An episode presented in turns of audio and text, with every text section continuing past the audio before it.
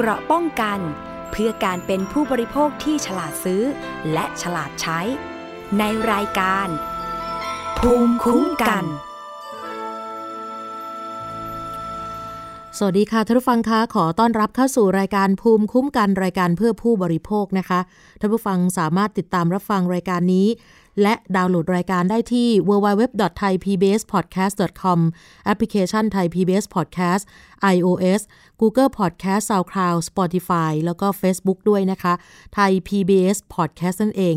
รวมถึงสถานีวิทยุชุมชนที่เชื่อมโยงสัญญาณไปทั่วประเทศแล้วก็สถานีวิทยุในเครือ R Radio วิทยาลัยอาชีวศึกษาทั้ง142สถานีด้วยนะคะในช่วงหลายเดือนที่ผ่านมานะคะมักจะมีข่าวที่ทางตำรวจโดยเฉพาะหน่วยงานเฉพาะก็คือปคบ.ได้มีการออกมาเตือนภัยผู้บริโภคหลายเรื่องหนึ่งในนั้นก็คือเกี่ยวกับการคุ้มครองผู้บริโภคเกี่ยวกับเรื่องของคนที่หลอกผู้บริโภคนั่นคือคิดว่าตัวเองเป็นหมอนะคะที่เราเรียกกันง่ายๆว่าหมอกระเป๋านั่นแหละค่ะแล้วก็มีการดำเนินการจับกุมกันตลอดเลยนะคะล่าสุดเมื่อช่วงปลายเดือนมีนาคมที่ผ่านมากองบังคับการปราบปรามการกระทำความผิดเกี่ยวกับการคุ้มครองผู้บริโภคหรือว่าปคบ.ได้มีการไปสอบสวนคดีที่เกี่ยวกับการลักลอบประกอบกิจการสถานพยาบาลโดยผิดกฎหมายไม่ว่าจะเป็นหมอกระเป๋าเป็นคลินิกเถื่อนนะคะซึ่งเมื่อช่วงสิ้นเดือนมีนาคมนั้นเนี่ยตำรวจจากกองบังคับการปราบปรามการกระทำความผิดเกี่ยวกับการคุ้มครองผู้บริโภคเนี่ยได้รับเรื่องร้องเรียนจากกรมสนับสนุนบริการสุขภาพกระทรวงสาธารณสุขว่ามีบุคคลแอบอ้างว่าตัวเองนั้นเป็นหมอหรือเป็นแพทย์ค่ะทางตำรวจก็เลยไปทำการสืบสวนจนทราบว่าบุคคลดังกล่าวชื่อคุณสายฝนได้แอบอ้างว่าตัวเองเป็นแพทย์ให้บริการฉีดวิตามินผิวขาวฉีดหน้าใสฉีดมาเด้ฉีดโบท็อกซ์แล้วก็ฉีดสลายไขมันให้กับลูกค้าตำรวจพอทราบก็วางแผนให้สายลับไปทำการล่อซื้อบริการฉีดวิตามินผิวขาวที่คอนโดแห่งหนึ่งแถวอำเภอบางบัวทองจังหวัดนนทบุรีนะคะจากนั้นสายลับก็เข้าไปที่คอนโดเพื่อทำการฉีดวิตามินผิวขาวตามที่นัดหมายเมื่อฉีดเสร็จแล้วเจ้าหน้าที่ตำรวจชุดจับกุมก็แสดงตัวสอบถามนางสาวสายฝนก็ยอมรับแต่โดยดีว่าได้ฉีดวิตามินให้แก่สายลับจริงแล้วยอมรับด้วยว่าตัวเธอเองมิได้รับอนุญาตให้ประกอบวิชาชีพเวชกรรมประกอบกิจการและดำเนินการกิจการสถานพยาบาลแต่อย่างใดรวมถึงมีการขายยาแผนปัจจุบันด้วยค่ะเจ้าหน้าที่ชุดจับกุมก็เลยแจ้งข้อกล่าวหาให้ทราบว่าได้กระทำความผิดฐานประกอบกิจการสถานพยาบาลโดยไม่ได้รับอนุญาตดำเนินการสถานพยาบาลโดยไม่ได้รับอนุญาตประกอบวิชาชีพเวชกรรมโดยไม่ได้รับอนุญาตขายยาแผนปัจจุบันโดยไม่ได้รับอนุญาตขายยาที่ไม่ได้ขึ้นทะเบียนตำรับยาจากนั้นก็มีการได้แจ้งสิทธิผู้ต้องหาตามกฎหมายแล้วก็นำตัวพร้อมของกลางนำส่งพนักงานสอบสวนที่กองบังคับการปราบปรามการกระทำความผิดเกี่ยวกับการคุ้มครองผู้บริโภคเพื่อดำเนินการตามกฎหมายต่อไปนะคะแล้วก็หลังจากนั้นมาก็มีอีกจับต่อเนื่องอีกนะคะคนนี้ตำรวจได้ทำการสืบสวนก็รับฉีดยาเสริมความงามในสถานที่พักของตัวเองนะคะก็คือไปโฆษณาหาลูกค้าผ่านสื่อสังคมออนไลน์ตำรวจก็เลยทำการวางแผนให้สายลับติดต่อรายนี้ฉีดโบท็อกซ์หน้าใสในราคา 3,000 ณคอนโดแถวรัชดาเขตห้วยขวางนี่แหละค่ะซึ่ง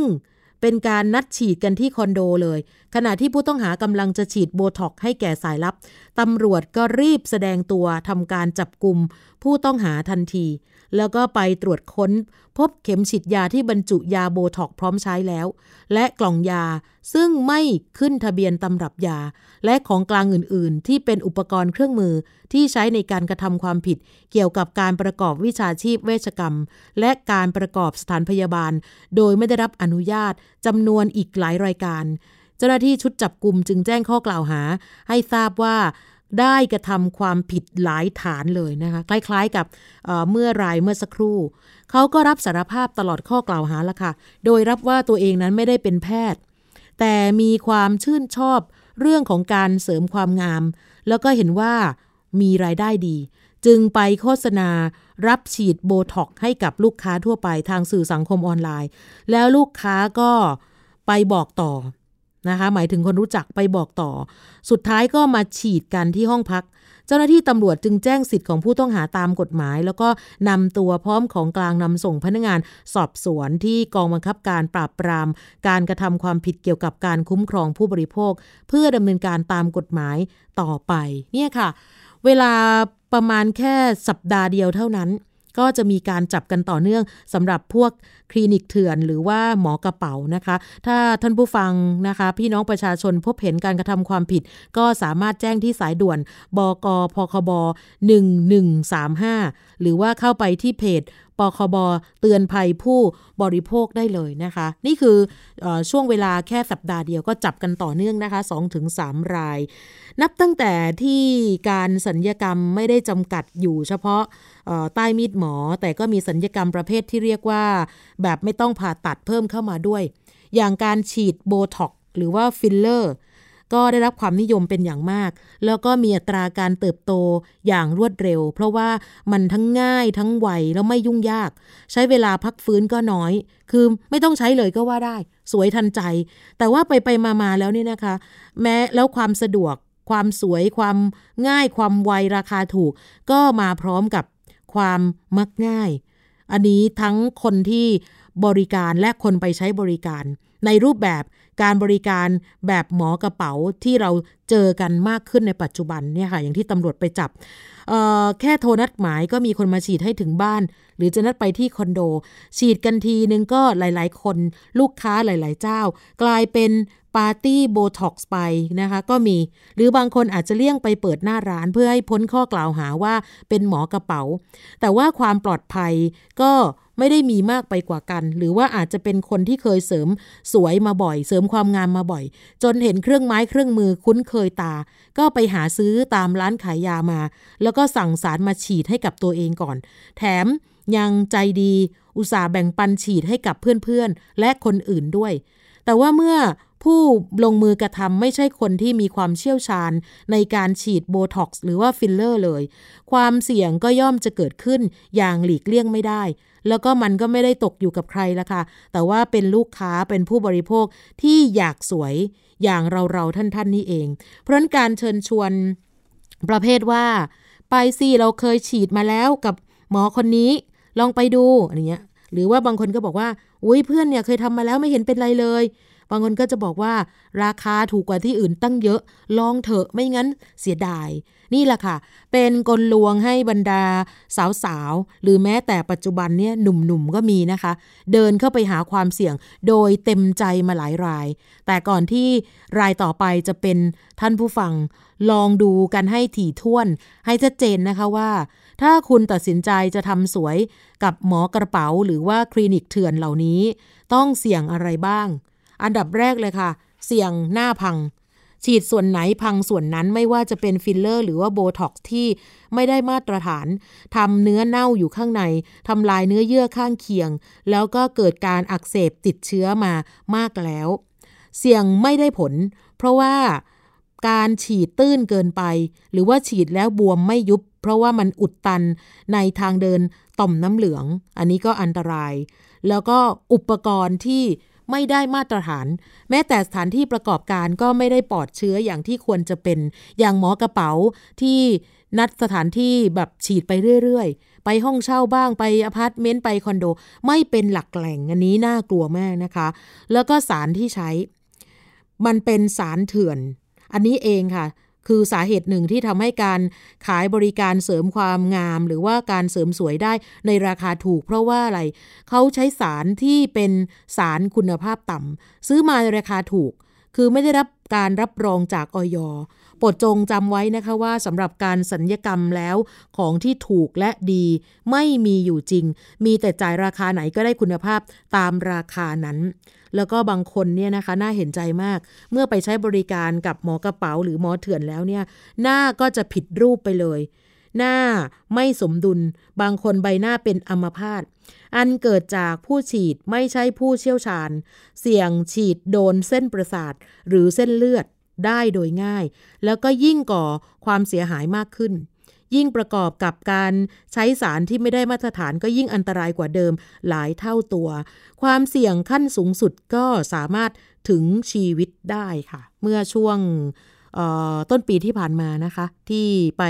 ดูดไขมันอันนั้นก็สรุปแล้วเนี่ยยังไม่ทราบว่าเสียชีวิตเพราะอะไรกันแน่นะคะเนี่ยเป็นความเสี่ยงมากๆทั้งที่คลินิกนะคะที่มีผู้ไปทำการดูดไขมันเนี่ยก็จริงๆก็เป็นคลินิกที่ถือว่ามาตรฐานนะคะแต่ว่ายังมีความเสี่ยงเลยแล้วก็บางคนนั้นเนี่ยพอไปทำแล้วไม่ได้รับการดูแลที่ถูกต้องอย่างทันท่วงทีถ้าเกิดอาการแพ้สารแม้ว่าสารที่จะนำมาฉีดจะเป็นของแท้แต่ถ้าคุณเกิดอาการแพ้ขึ้นมาอันได้แก่อาการคลื่นไส้ตาลายปวดบวมผู้ประกอบการที่สักแต่จะฉีดแต่ไม่ใช่แพทย์ผู้ศึกษามาอย่างถูกต้องว่าอาการแพ้นั้นเป็นอย่างไรถ้าเกิดกรณีแพ้สารต้องทำอย่างไรทำให้การพยาบาลรักษาไม่ทันท่วงทีแล้วก็อาจจะเสี่ยงถึงชีวิตได้เหมือนกันนะคะแล้วก็อีกประการหนึ่งคนลงมือเราก็รู้อยู่ว่าเขาไม่ใช่แพทย์คือไม่มีใบอนุญาตในการประกอบวิชาชีพเวชกรรมเลยหรือแม้จะเป็นแพทย์หรือเคยเป็นแพทย์ก็ตามแต่ถ้าไม่ได้มีการศึกษาและมีประสบการณ์ด้านการศัลยกรรมมาโดยตรงก็จัดอยู่ในกลุ่มที่ไว้วางใจไม่ได้อยู่ดีซึ่งการที่จะเป็นแพทย์ทางด้านศัลยกรรมความงามเนี่ยก็ต้องไปเรียนมานะคะไม่ใช่ว่าจบเป็นแพทย์มาแล้วมาทำได้เลยอันนี้ก็ไม่ได้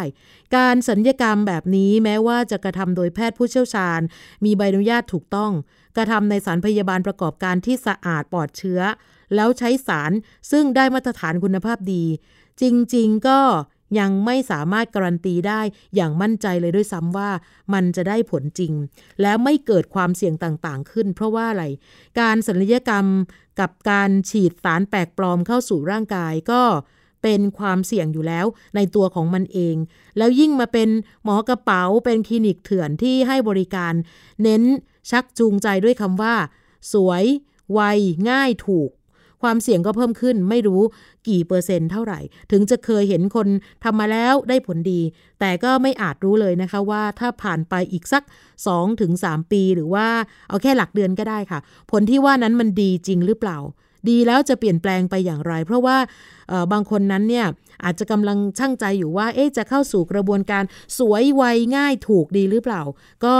ขอให้ทุกคนพิจารณาใหม่ให้หนักๆเลยนะคะอีกสักรอบนึงก็ได้ทบทวนเผื่อว่าหลายท่านบอกว่าช่วงนี้อาจจะเป็นวันหยุดพรุ่งนี้ไปดีกว่ากำลังบอกว่าจะไปอยู่พอดีขอให้ทบทวนใหม่อีกรอบนึงอย่างน้อยเมื่อคุณได้รู้ว่ากำลังพาตัวเองไปเสี่ยงกับอะไรต่างๆตามที่บอกมาแล้วเนี่ยก็น่าจะเปลี่ยนใจได้บ้างหรือว่าถามคนใกล้ชิดคนใกล้ตัวก็ได้นะคะเพราะว่าอะไรมันเคยมีข่าวว่า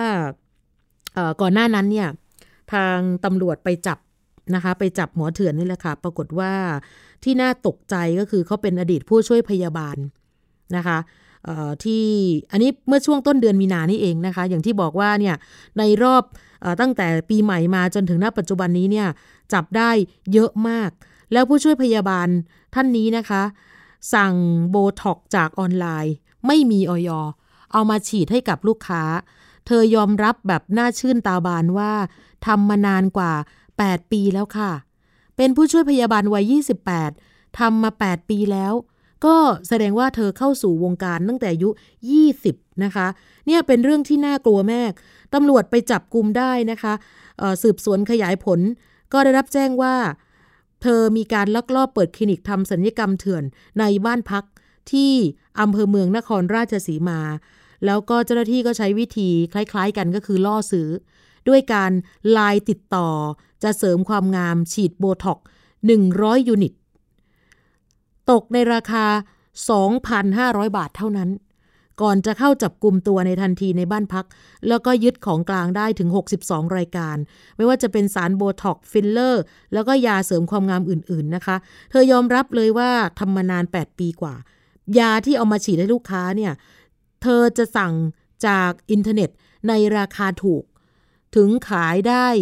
2,500 บาท100ยูนิตนะคะลูกค้าส่วนใหญ่ก็จะเป็นนักศึกษาและคนวัยทำงานเธอจะรับงานทั้งในพื้นที่กรุงเทพและพื้นที่บ้านเกิดนครราชสีมาโดยลูกค้าเนี่ยเลือกได้เลยว่าจะทำที่บ้านหรือนอกสถานที่เธอบริการพร้อมเนี่ยค่ะเป็นเรื่องที่น่าตกใจมากแล้วก็จริงๆมันเคยเป็นอุทาหรณ์ให้กับหลายๆท่านนะคะเพราะว่าพอฉีดไปแล้วเนี่ยมันไม่ได้ดั่งที่ตัวเองคิดไม่ได้ดั่งใจแน่ๆเพราะว่าบางท่านนั้นอาจจะมีความโชคดีอยู่หน่อยนึงว่าคนที่มาฉีดเนี่ยอาจจะมีความรู้มีความเชี่ยวชาญก็คืออาจจะมีประสบการณ์ในเรื่องของการที่ไปเป็นผู้ช่วยแพทย์นะอยู่ตามคลินิกต่างๆนะคะแต่ว่าจริงๆแล้วเนี่ยนะคะอาจจะเป็นแค่ส่วนน้อยเท่านั้นนะคะที่จะมาในรูปแบบเป็นผู้เชี่ยวชาญด้วยประสบการณ์จริงๆนอกนั้นเนี่ยเขาบอกว่าน่ากลัวแล้วก็น่าห่วงมากๆนะคะแล้วปัจจุบันนี้เนี่ยนะคะเวลาเราคลิกเข้าไปสมมติว่าเราอ่านบทความเกี่ยวกับเรื่องของหมอกระเป๋าเรื่องคลินิกเถื่อนเรื่องโบท็อกซ์หรือว่าจะเป็นฟิลเลอร์เนี่ยมันก็จะมีประมาณเป็นแบบป๊อปอัพขึ้นมาให้เราอยากรู้อยากเห็นนะคะให้เห็นทันทีเลยว่าเขามีการโฆษณาขายอะไรอันเนี้ยน่าห่วงมากก็อยากให้ทุกคนนั้นนี่นะคะก่อนที่จะทำอะไรอย่างที่บอกนะคะว่าทบทวนอีกสักรอบนึงก่อนไหมว่าทำดีไหมทำแล้วมันจะออกมาเป็นยังไงคลินิกที่ว่านี้เนี่ยเป็นคลินิกที่เปิดเผยหรือเปล่านะคะไม่ใช่เป็นคลินิกเถื่อนนะคะเพราะฉะนั้นข้อดีข้อเสียของการไปเสริมความงามลักษณะแบบนี้เนี่ยเราต้องรู้นะคะว่าเราควรทำหรือไม่ทำคือให้ศึกษาหาข้อมูลสักนิดหนึ่งอย่างน้อยก็ให้ปรึกษาสำหรับแพทย์ก็ได้นะคะคือโดยเฉพาะผู้เชี่ยวชาญด้านนี้โดยตรงว่าจะฉีดดีไหมอายุเท่านี้เนี่ยควรหรือเปล่าเลยพวกนี้นะคะจริงๆแล้วมีข้อมูลเยอะมากแต่ว่าคนส่วนใหญ่ไม่ค่อยหาข้อมูลนะหลังจากที่ไปทำมาแล้วไปฉีดมาแล้วเนี่ยรู้ตัวก็สายไปแล้วจริงๆแล้วก็มักจะเป็นอย่างนั้นนะคะเพราะฉะนั้นเนี่ยอันตรายจากการที่เอาอะไรก็ไม่รู้เข้าสู่ร่างกายมันส่งผลเสียแน่นอนนะคะเพราะฉะนั้นถ้าใครอยากจะทำสวยเนี่ยก็ลองทบทวนปัจจุบันมีไม่น้อยเลยนะคะที่นิยมไปทำกันเยอะมากอย่างที่บอกบางคนก็โชคดีไปบางคนก็หวังแต่ว่าให้ตัวเองดูดีขึ้นก็เลยไปทำนิดหน่อยแต่ว่าสุดท้ายเนี่ยอาจจะมีอาการติดสัญญกรรมก็เป็นไปได้นะคะรู้ไหมคะว่าการฉีดสารแปลกปลอมที่ไม่ได้มาตรฐานเข้าสู่ร่างกายโดยเฉพาะใบหน้าของเราเนี่ยมันส่งผลร้ายกว่าที่คิดเพราะว่ามีความเสี่ยงบางรายถึงขั้นเสียโฉมไปเลยก็มีอย่างที่เห็นเป็นข่าวอยู่บ่อยครั้งนะคะเพราะฉะนั้นถ้าไม่อยากเสี่ยงหน้าพังแถมยังไม่คุ้มค่ากับเงินที่เสียไปนะขอให้ทุกท่านนั้นพิจารณานะอย่างเช่นเอาสักตัวหนึ่งซิลิโคนเหลวอย่างนี้ค่ะซิลิโคนเหลวมันเป็นสารเติมเต็มประเภทหนึ่งซึ่งเคยเป็นที่นิยมทั้งคนไทยและต่างประเทศเอามาเพื่อเสริมให้บริเวณที่จะฉีดสารนี้เข้าไปเนี่ยมันตึง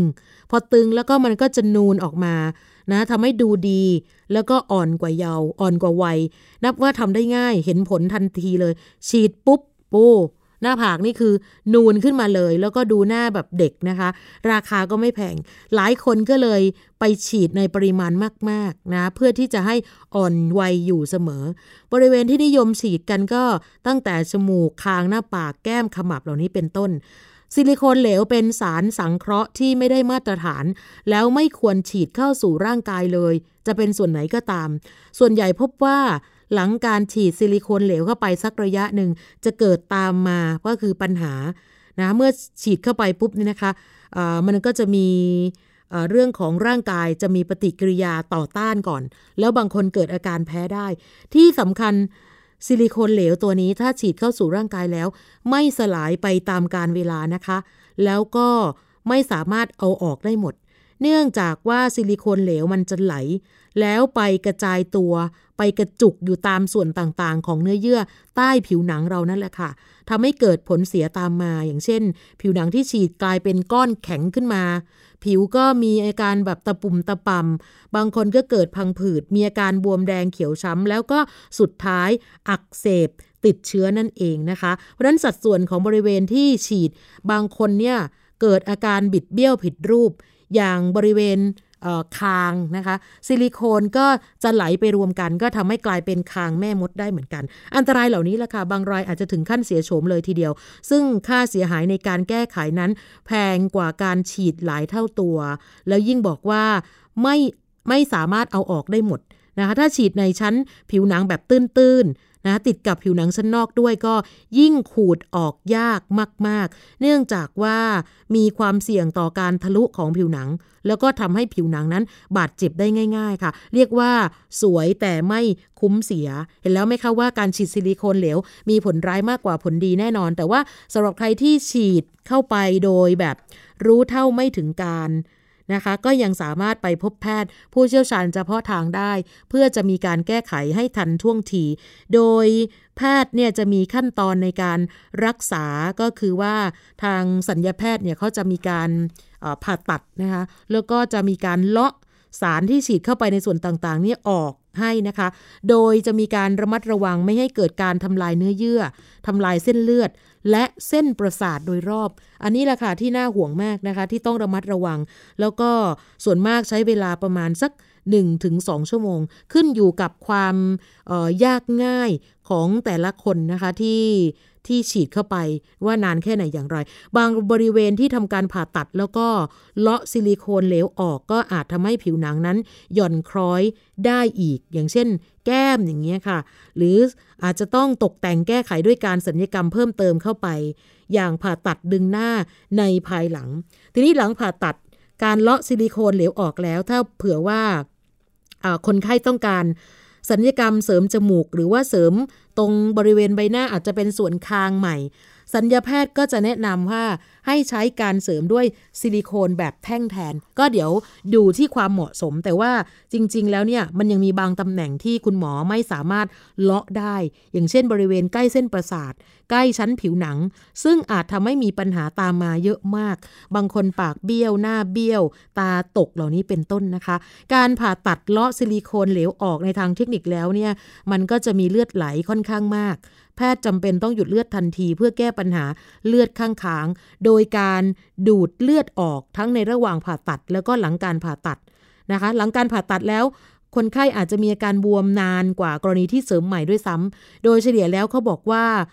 ระยะเวลาในการยุบบวมจะอยู่ที่ 2-3 สัปดาห์เพราะฉะนั้นโอ้ไม่ต้องไปไหนกันเลยนะคะเกือบ1เดือนก็สามารถใช้วิธีการประคบอุ่นเพื่อลดอาการบวมหลังผ่าตัดได้แล้วก็ต้องปฏิบัติตัวตามแพทย์สั่งอย่างเคร่งครัดด้วยค่ะเอาเป็นว่าไม่ว่าจะศัลยกรรมหรือว่าทำสวยด้วยการใช้วิธีไหนก็ตามนะคะสาวๆท่านผู้ฟังควรจะศึกษาหาข้อมูลให้รอบคอบเพราะว่าการตัดสินใจที่ผิดพลาดเพียงครั้งเดียวอาจจะทำให้ชีวิตเราเปลี่ยนแปลงไปเลยก็ได้นะต้องดึงสติให้ดีนะคะอย่าเห็นแก่ของราคาถูกแล้วก็มองหาสถานพยาบาลที่เชื่อถือได้เพราะว่าความสวยต้องมาพร้อมกับความปลอดภัยด้วยถึงจะดีที่สุดนะคะก็คือถ้าเราเข้าไปที่สถานเสริมความงามเนี่ยไปคลินิกนี่นะคะอย่างน้อยต้องขอดูใบอนุญาตก่อนนะคะว่าเอ๊ะคลินิกนี้มีหรือเปล่านะคะมีการขออนุญาตอย่างถูกต้องหรือไม่อันนี้จะเป็นการดีที่สุดเลยนะคะอีกเรื่องนึงที่อย.เพิ่งจะเตือน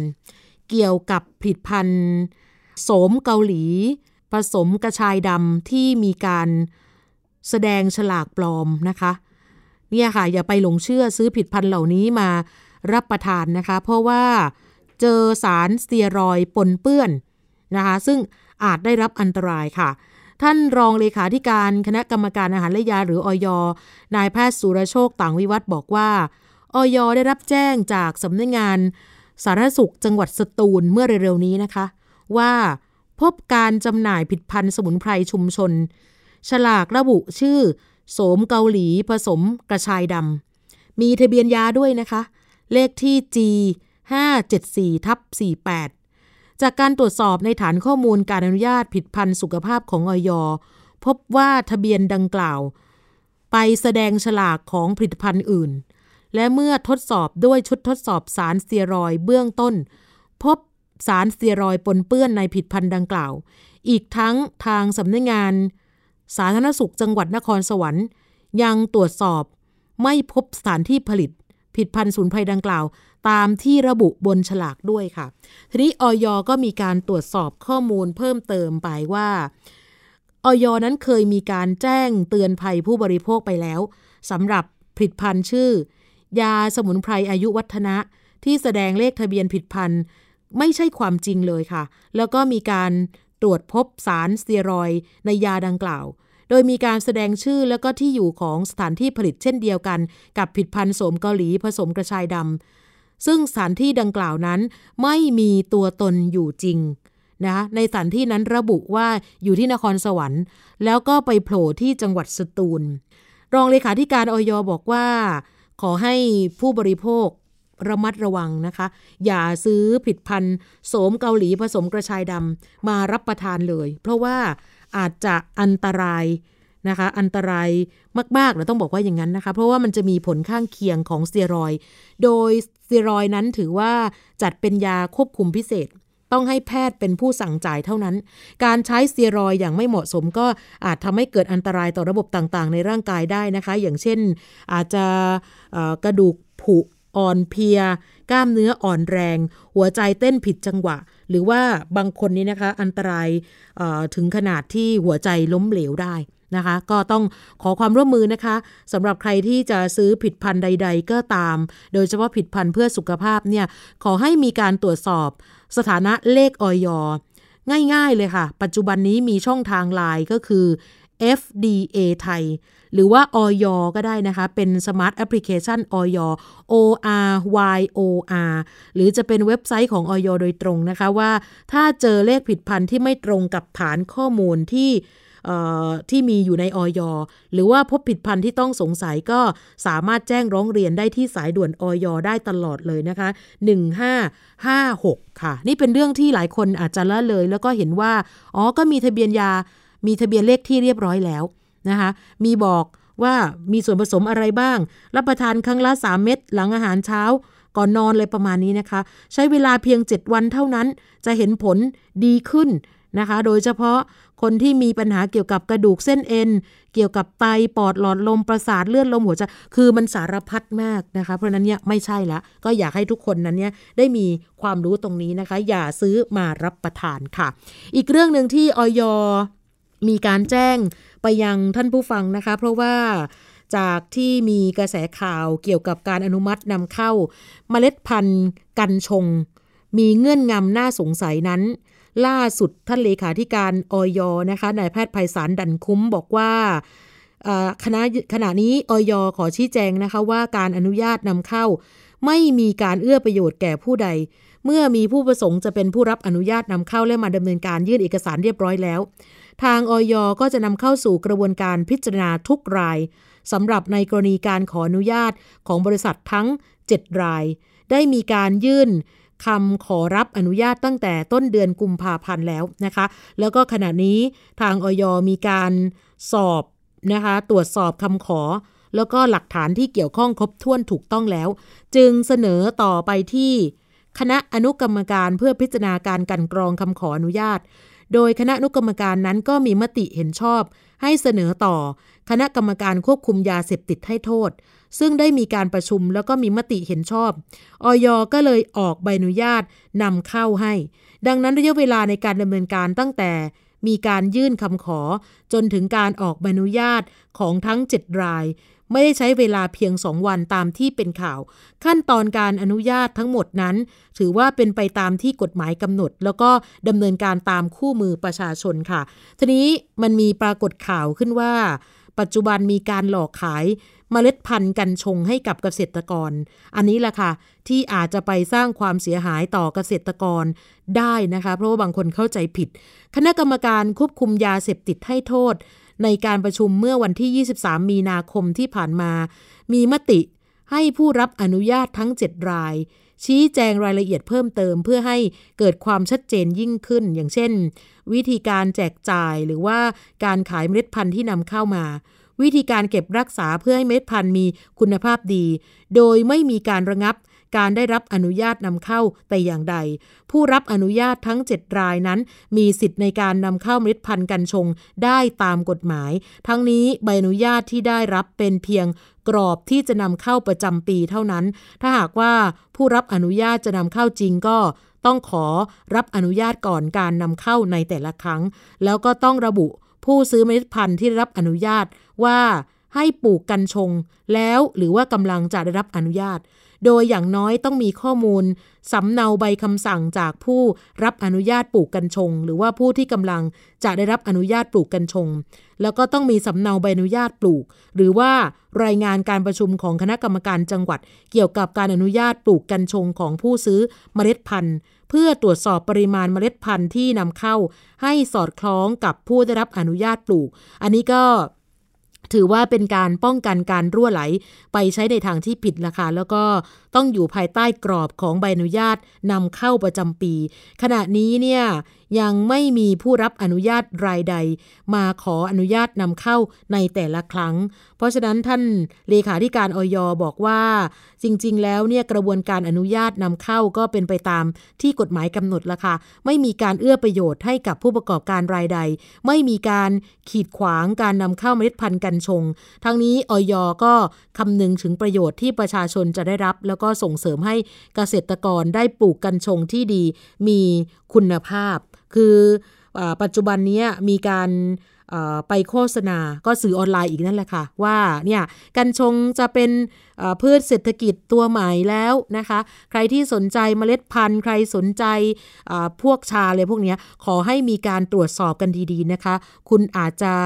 เข้าสู่วงจรที่ทำผิดกฎหมายโดยไม่รู้ตัวคือต้องขออนุญาตเท่านั้นนะคะอย่าไปหลงเชื่อว่าเนี่ยได้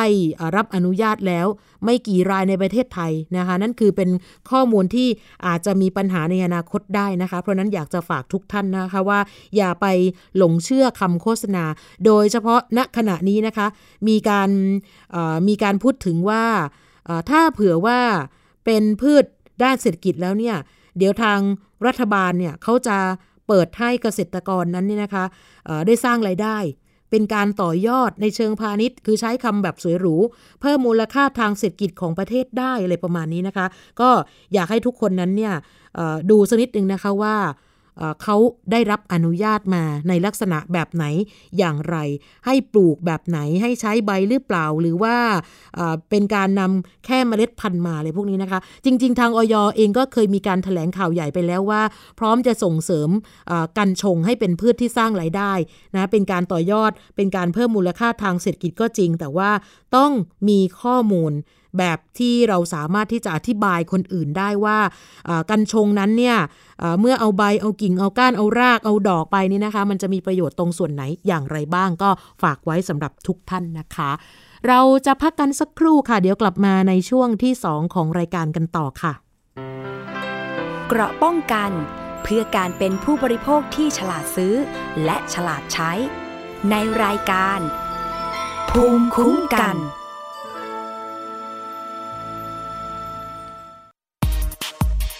เพราะวิทยาศาสตร์อยู่รอบตัวเรามีเรื่องราวให้ค้นหาอีกมากมาย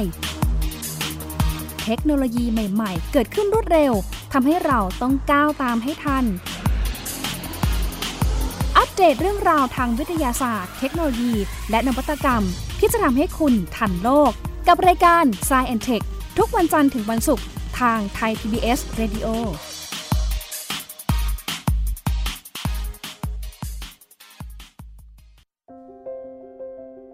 รายการศัลยกรรมความสุขเป็นรายการที่จะทำให้เราเนี่ยมีชีวิตที่มีคุณค่าและมีความสุขมากขึ้นผู้ฟังจะได้ทราบวิธีหรือว่าได้ฟังเรื่องเล่าที่จะทำให้เรามีความทุกข์น้อยลงมีความสุขมากขึ้นมีชีวิตที่มีคุณค่าแล้วก็มีพลังฟังเรื่องเล่าจากประสบการณ์จริงที่จะช่วยให้เรามองมุมกลับปรับมุมคิดกับรายการศัลยกรรมความสุขสดทุกวันเสาร์ 15:00 น.ทาง Thai PBS Digital Radio เว็บไซต์ www.thaipbspodcast.com และแอปพลิเคชัน Thai PBS Podcast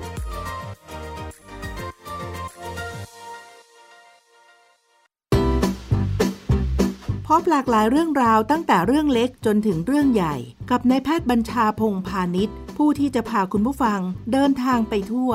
ผมเองด้วยประสบการณ์ส่วนตัวเนี่ยผมชอบที่จะเดินทางเก็บเกี่ยวเพื่อเอามาใช้ในชีวิต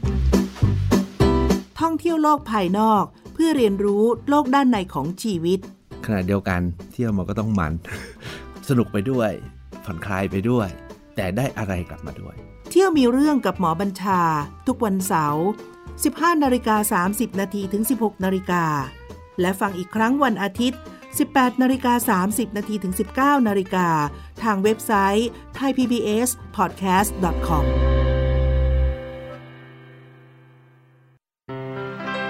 เกราะป้องกันเพื่อการเป็นผู้บริโภคที่ฉลาดซื้อและฉลาดใช้ในรายการภูมิคุ้มกันกลับมาอีกช่วงหนึ่งของรายการภูมิคุ้มกันนะคะท่านผู้ฟังคะใครที่ติดตามข้อมูลเกี่ยวกับการโฆษณาหลอกขายลอตเตอรี่หรือว่าสลากกินแบ่งรัฐบาลแบบออนไลน์ของบริษัทชื่อว่า Panda Lottery จำกัดผ่านเว็บไซต์ www.pdlotto.com ซึ่งหลังจากที่ตำรวจโดยกองปราบนะคะกองปราบก็คือกองบังคับการปราบปรามการกระทำความผิดเกี่ยวกับการคุ้มครองผู้บริโภคหรือว่าพคบนี่แหละค่ะโดยท่านผู้บังคับการพลตำรวจตรีณัฐศักดิ์ชวนาไสยท่านก็ได้รับข้อมูลมาว่ามีการโฆษณาขายหลอกขายก็ว่าได้ผ่านเว็บไซต์นี้จริงก็เนื่องจากมีการนำสลากมาสแกนขายทางออนไลน์ซ้ำในชุดเดิมแล้วก็ตัวเลขเดิมแล้วก็มีการสแกนขายสลากออนไลน์แต่ไม่มีสลากตัวจริงอยู่ในมือผู้ขายเลยตำรวจก็ไปจับกุมผู้กระทำความผิดได้ทั้งหมด8รายแล้วนะคะก็แบ่งเป็นกรรมการบริษัท6รายตัวแทนจำหน่ายอีก2รวมถึงนิติบุคคลอีก1รายบุคคลดังกล่าวนั้นต้องหาว่ากระทำความผิดฐานร่วมกันฉ้อโกงประชาชนโทษคือจำคุก5ปีปรับไม่เกิน 10,000 บาท2ร่วมกันนำเข้าสู่ระบบคอมพิวเตอร์ซึ่งข้อมูลคอมพิวเตอร์ที่บิดเบือนหรือปลอมไม่ว่าทั้งหมดหรือบางส่วนหรือว่าข้อมูลคอมพิวเตอร์อันเป็นเท็จและประการสำคัญที่น่าจะทำให้เกิดความเสียหายแก่ประชาชนก็คือร่วมกันจัดให้มีการเล่นหรือทำอุบายล่อประกาศโฆษณาหรือชักชวนโดยทางตรงหรือทางอ้อมให้ผู้อื่นเข้าเล่นหรือพนันในการเล่นพนันสลากกินแบ่งโดยไม่ได้รับอนุญาตซึ่งมีโทษปรับตั้งแต่500บาทจนถึง 5,000 บาทและจำคุก3เดือนถึง3ปีเนี่ยค่ะเรื่องของเรื่องก็คือตำรวจเนี่ยเขาส่งตัวแทนเข้าสมัครร่วมซื้อสลากผ่านเว็บนี้ก็คือให้ลงทะเบียนโดยหมายเลขโทรศัพท์เลยหลังจากนั้นก็ไปจองซื้อสลากในวันเดียวกันหลายครั้งซึ่งพบว่าสามารถซื้อสลากเลขชุดเดิมได้ถึง3ครั้งซึ่งผิดกับที่เว็บไซต์ได้ประกาศว่าจะไม่มีการจำหน่ายเลขซ้ำให้กับผู้อื่นหลังจากใช้เบอร์โทรศัพท์ล็อกเลขแล้วอีกทั้งพบว่าไม่มีสลากตัวจริงสำหรับการจำหน่ายเลยเนี่ยค่ะเมื่อไปตรวจสอบสถานที่ก็เป็นเพียงแค่ที่อยู่อาศัยธรรมดาไม่ได้มีใบสลากอยู่เลยพบว่าของกลางมีเพียงแค่สมุดบัญชีมีคอมพิวเตอร์มีแท็บเล็ตแล้วก็โน้ตบุ๊กเท่านั้นแล้วก็พอตรวจสอบแบบเจาะลึกทางบัญชีพบว่ามีกระแสเงินหมุนเวียนกว่า10ล้านบาทโดยเฉพาะของงวดวันที่16มีนาคมที่ผ่านมามีการถอนเงินจากระบบบัญชีไป 1,900,000 บาทแล้วก็นำไปจ่ายเงินรางวัลอีก 1,600,000 บาทเหลือเงินในบัญชีเพียง14บาทเท่านั้น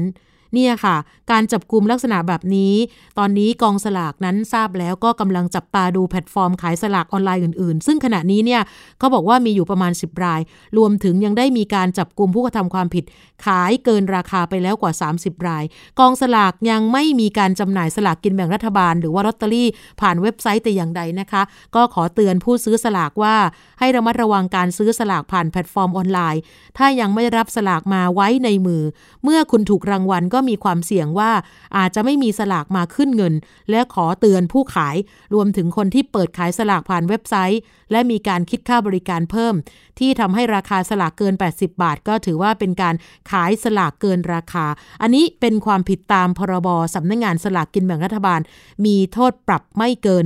10,000 บาทนะคะก็อยากให้ทุกคนระมัดระวังนะคะสำหรับทั้งผู้ซื้อและผู้ขายค่ะ ช่วงนี้เราจะไปช่วงคิดก่อนเชื่อกับอาจารย์ดร.แก้วกังสดาลอำไพนักพิษวิทยานะคะวันนี้จะคุยกับคุณชนาทิพย์ในตอนที่ชื่อว่าน้ำตาลทำให้ซึมเศร้าจริงหรื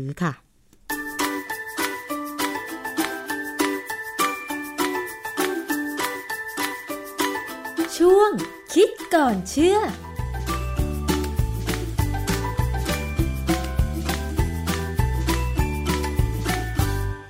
พบกันในช่วงคิดก่อนเชื่อกับดร.แก้วกังสดาลอำไพนักพิษวิทยากับดิฉันชนาทิพย์ไพรพงศ์ค่ะคุณผู้ฟังอาการของโรคซึมเศร้าทุกวันนี้เราได้ยินข่าวกันมากขึ้นเป็นเพราะว่าเราติดตามข้อมูลข่าวสารได้รวดเร็วยิ่งขึ้นหรือว่าคนป่วยเป็นโรคซึมเศร้ากันมากขึ้นก็ไม่แน่ใจเหมือนกันนะคะคุณผู้ฟังสาเหตุของโรคซึมเศร้าคืออะไรมันเป็นที่เรื่องของจิตใจสารเคมีในสมองหรือวิถีชีวิตของเราโดยเฉพาะปัญหาที่มารุมเร้ารอบด้านนะคะวันนี้เราจะมาถามกับอาจารย์แก้วกันค่ะว่าจริงๆแล้วมีงานวิจัยอะไรที่เกี่ยวข้องกับโรคซึมเศร้าหรือเปล่าอาจารย์คะคนป่วยเป็นโรคซึมเศร้ากันมากขึ้นหรือเปล่าในปัจจุบันเยอะแยะแม้กระทั่งตัวผมเองก็บางทีก็ซึมเศร้านะจริงเหรอคะผมซึมเศร้าประเดี๋ยวเดียวแล้วผมก็หายซึมเศร้าไม่ใช่นะไม่ใช่โรคอาจารย์ที่อาจารย์บอกว่าอาจารย์ซึมเศร้าเนี่ยมีอาการเป็นยังไงจิตตกหรือว่าเบื่อมันไม่น่าจะใช่ซึมเศร้านะคะมันเศร้าเฉยๆไม่ซึมเศร้าเฉยๆคือเมื่ออายุมากขึ้นถึงจุดหนึ่งเนี่ยนะบางทีเราถามตัวเองว่าเราอยู่ต่อไปทำไมแต่ไม่ถึงขั้นที่ว่าอยากคิดตัวตายอยากจะไปที่อื่นอยากจะตายอย่างเงี้ยไม่เคยและยังมีความสนุกอยู่นะฮะเศร้าไม่ซึมนะค่ะคนบางคนเนี่ยเขาซึมเศร้าแล้วมันมีข้อมูลประหลาดอะไรคะที่ผมอ่านหนังสือแล้วผมก็รู้สึกมันใช่เหรอคือเขาบอกว่าน้ำตาลเนี่ยที่เรากินเข้าไปเกินเนี่ยทำให้ซึมเศร้ามันมีข้อมูลแบบนี้ด้วยเหรอคะอาจารย์มันมีข้อมูลแบบนี้ซึ่งผมประหลาดใจไงถึงพยายามอ่านอยู่แต่ก็อ่านยากพอสมควรนะคือปกติเนี่ยเวลาเราพูดถึงสุนัขหรือหมาเนี่ยนะเราบอกว่าห้ามให้อย่าให้หมากินหวานเพราะมันจะบ้าเดี๋ยวมันจะดุมันจะไฮเปอร์นะคือผมเห็นด้วยนะกับไอ้แนวคิดอันเนี้ยนะเพราะว่าน้ำตาลเนี่ยมันให้พลังงานสูงพอพลังงานสูงเนี่ยหมามันก็จะอาจจะไฮเปอร์ขึ้นมาโดยที่ไม่เหมือนกับหมาที่กินผักกินผลไม้แต่ว่าอันนั้นเป็นแค่สมมติฐานของผมไม่อย่างเงี้ยนะค่ะพูดถึงเรื่องของอาการของโรคซึมเศร้ากันก่อนจริงๆแล้วมันมีอาการเป็นยังไงนะคะอาจารย์จริงๆคนที่ซึมเศร้าเนี่ยมันก็จะมีความรู้สึกว่าโลกนี้มันไม่น่าอยู่นะรู้สึกคนก็ไม่สนใจเราคนก็ไม่เชื่อฟังเราคนก็ไม่เข้าใจเราค่ะนะอย่างคนที่สมมติเสียแฟนไปเนี่ยไม่ว่าจะไปที่อื่นไม่ว่าเขาจะตายหรืออะไรก็ตามเนี่ยบางทีเราจะคิดวนไปวนมาคือจริงๆเนี่ยอาการซึมเศร้าเนี่ยมันมีหลายสาเหตุเช่นจากพันธุกรรมบางคนเนี่ยพันธุกรรมเขาซึมเศร้าเราจะสังเกตว่ามีดาราหลายคนนะที่อยู่ๆก็ไปเลยแต่ว่าดาราเกาหลีที่ตอนนี้มีตายหลายคนเลยนะในช่วงปีนี้ตายหลายคนอันนั้นเศร้าเพราะว่าเขาถูกกดดันมากในเรื่องการฝึกซ้อมในเรื่องการทำงานจนสุดท้ายมีความรู้สึกว่าจะอยู่ไปทำไมถ้าต้องทรมานนะฮะในทางการแพทย์เนี่ยเขาบอกว่าไอ้ความซึมเศร้าเนี่ยมันเกิดจากความไม่สมดุลของสารสื่อประสาท3ชนิดคือซีโรโทนินนอร์เอพิเนฟรินและโดปามีนเพราะฉะนั้นเนี่ยเวลามีคนไข้ที่มีอาการซึมเศร้าไปหาหมอเนี่ยหมอก็จะจ่ายยาซึ่งบางคนก็ได้ผลถ้ามันใช่คือมีปัญหาเรื่องสารเคมีในสมองจริงแต่บางคนอาจจะเป็นเพราะว่าสภาวะแวดล้อมทำให้เกิดปัญหาทำให้เกิดปัญหาที่สมองอย่างนี้กินยาอย่างไงบางทีก็ไม่หายนะฮะมีวารสารชื่อจาม่านี่เป็นวารสารทางการแพทย์นะจาม่าเน็ตเวิร์กโอเพนอันนี้หมายความว่าเขาอยู่บนเน็ตซึ่งเราเปิดดูได้ฟรีนะฮะของปี 2020 เนี่ยมีบทความชื่อ Prevalence of Depression Symptoms in U.S. Adults Before and During the COVID-19 Pandemic ความหมายก็คือว่าปรากฏการณ์ที่เกิดขึ้นของอาการซึมเศร้าของคนอเมริกันที่เป็นผู้ใหญ่แล้วเนี่ยก่อนและระหว่างที่มีโควิดตอนนี้คือมันดูต่างกันนะฮะเขาพบว่าคนอเมริกันเนี่ยมีปัญหาซึมเศร้าเนื่องจากโควิด -19 เพิ่มขึ้น3เท่าตัวนะเมื่อเทียบกับก่อนหน้าที่ไม่มีอาการปัญหานี้นะฮะจริงๆเนี่ยความจริงคนอเมริกันนี่เขาโชคร้ายนะไอ้ช่วงโควิดเนี่ยก่อนจะโควิดมันก็มีปัญหา Black Lives Matter มาแล้วใช่ไหมค่ะประท้วงกันก็บวกกันไปมีจลาจลกันแล้วมาเกิดโควิดอีกแล้วก็บางคนไปประท้วงก็ติดโควิดอีก เขาบอกว่าส่วนใหญ่เนี่ยคนที่มีอาการซึมเศร้าเนี่ยเป็นพวกที่รายได้ต่ำตกงานซึ่งความจริงพูดไปแล้วเนี่ยเป็นพวกคนดำด้วยซึ่งอันนี้เป็นรายงานที่ให้เห็นว่าอาการซึมเศร้าเนี่ยเป็นโรคที่มีปัญหาแล้วในอเมริกาแล้วมันจะลามไปทุกประเทศที่มีปัญหาโควิดของคนไทยเรานี่ยังดีนะเรายังตัวเลขเรายังต่ำอยู่นะยังไม่มีเฟสสองนะถ้ามีเฟสสองเมื่อไหร่เราอาจจะมีปัญหาก็ได้หมายถึงโควิด -19 นะคะใช่ครับอีกอันนึงคือว่าอาการซึมเศร้าเนี่ยเขามักจะมีตัวเลขหนึ่งเขาบอกว่าถ้าเป็นซึมเศร้าเนี่ยจะต้องมีอาการอย่างน้อยต่อเนื่อง2อาทิตย์ขึ้นไปจนถึงเป็นปีเช่นอาการอะไรคะไอ้ประเภทเป็นคืออาการซึมเศร้าเนี่ยอย่างไม่อยากอยู่ในโลกนี้บอกชอบพูดกับเพื่อนว่าไม่อยากอยู่ในโลกนี้เลยเบื่อแล้วอะไรเงี้ยถ้าเป็นเกิน2อาทิตย์เนี่ยน่าสนใจแล้วแต่ถ้าเป็นประเภทอย่างของผมแบบเป็นแค่ชั่วโมง2ชั่วโมงแล้วก็หายไปก็สนุกต่อแล้วเดี๋ยวก็มาเศร้าต่ออะไรเงี้ยนะอันนี้ไม่ใช่หรอกอันนี้มันเป็นโรคจิตนิดๆนั่นเอง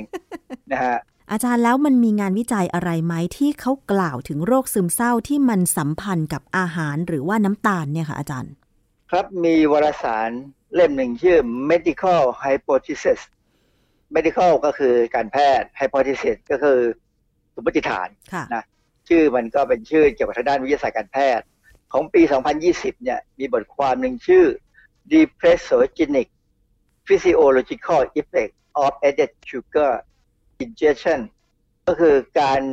กินน้ำตาลที่ไม่ใช่เป็นน้ำตาลในอาหารที่มากับอาหารแท้ๆเป็นน้ำตาลที่เติมเข้าไปอาจจะเป็นน้ำตาลที่อยู่ในน้ำอัดลมน้ำตาลที่อยู่ในของหวานพวกนี้เราพูดตอนแรกแล้วว่าผมมีความรู้สึกว่าน้ำตาลเนี่ยถ้ากินเข้าไปแล้วเราจะรู้สึกกระชุ่มกระชวยกระตือรือร้นแต่ปรากฏว่าบทความนี้บอกว่ามันเป็น depressogenic physiological ก็คือมีอาการซึมเศร้าทางสรีรวิทยาเลยทำไมมันเป็นอย่างนั้นคะอาจารย์เขาตั้งสมมติฐานว่าคือน้ำตาลเนี่ยมันเป็นสาเหตุหนึ่งของการเกิด inflammation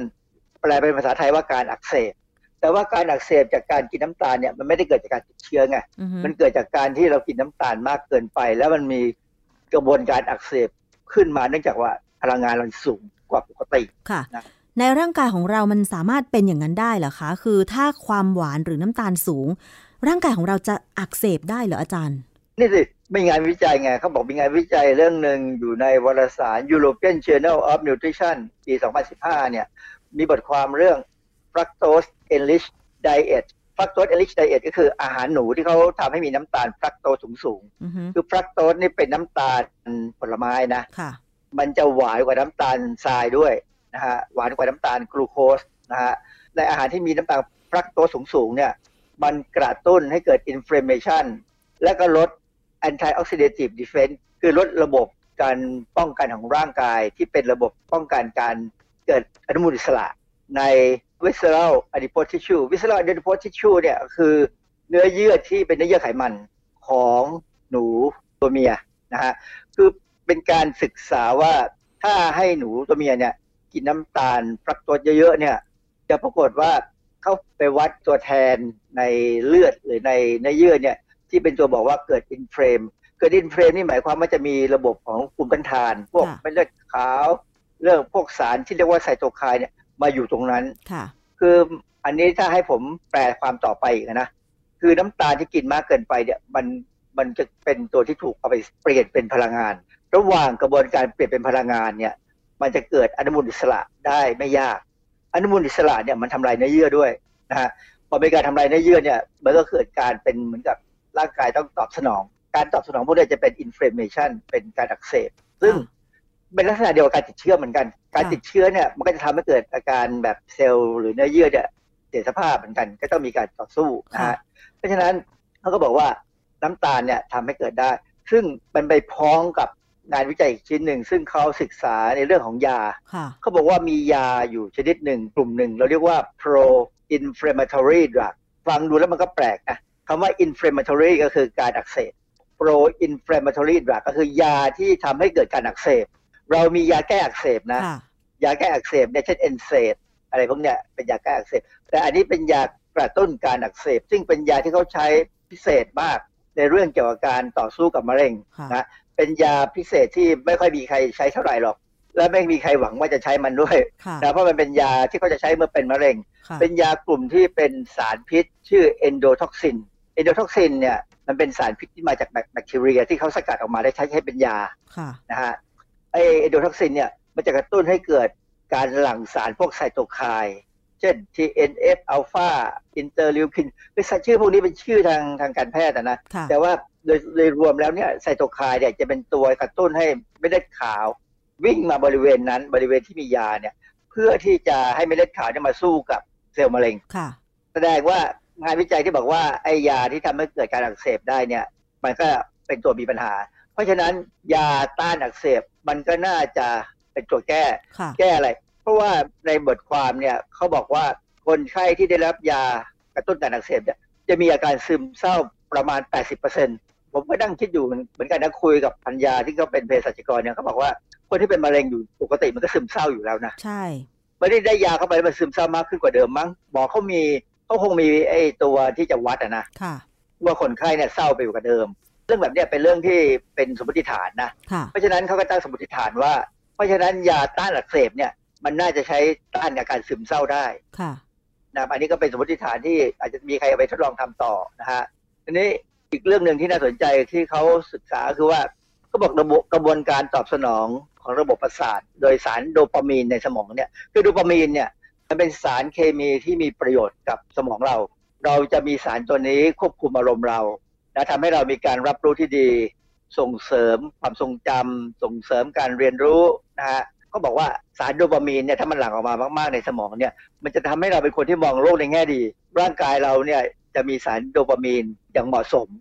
ถ้าเรามีสารปริมาณที่เหมาะสมเนี่ยเราจะตัดเรื่องแง่ลบออกไปหรือแง่ร้ายออกไปนะเราจะคิดแต่เรื่องดีๆเพราะฉะนั้นคนที่นั่งสมาธิเนี่ยเขาบอกโดปามีนจะออกมาเยอะจริงหรือเปล่าอาจารย์นะเป็นการศึกษาบางคนนั่งสมาธิก็ฟุ้งซ่านนะคะนั่นแสดงว่ายังไม่ได้สมาธิ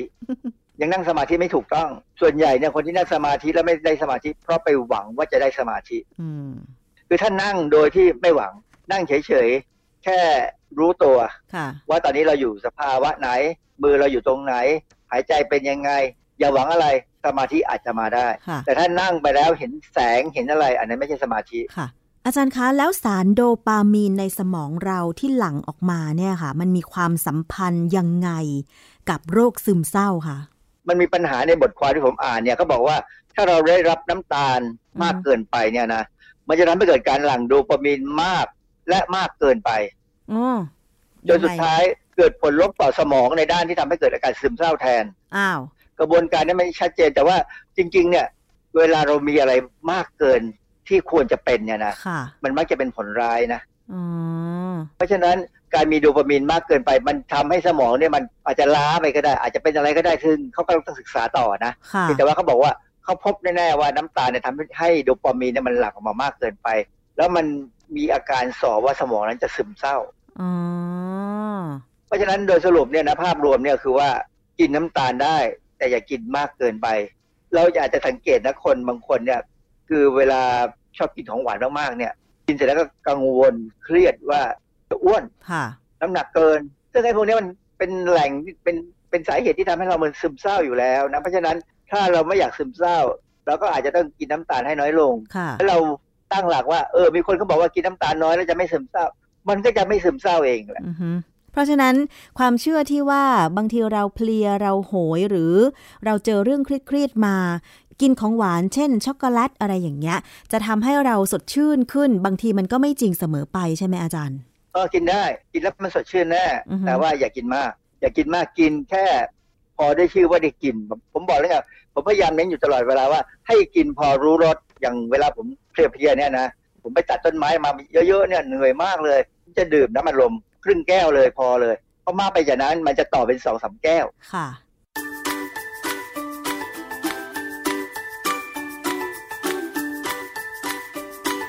ช่วงคิดก่อนเชื่อ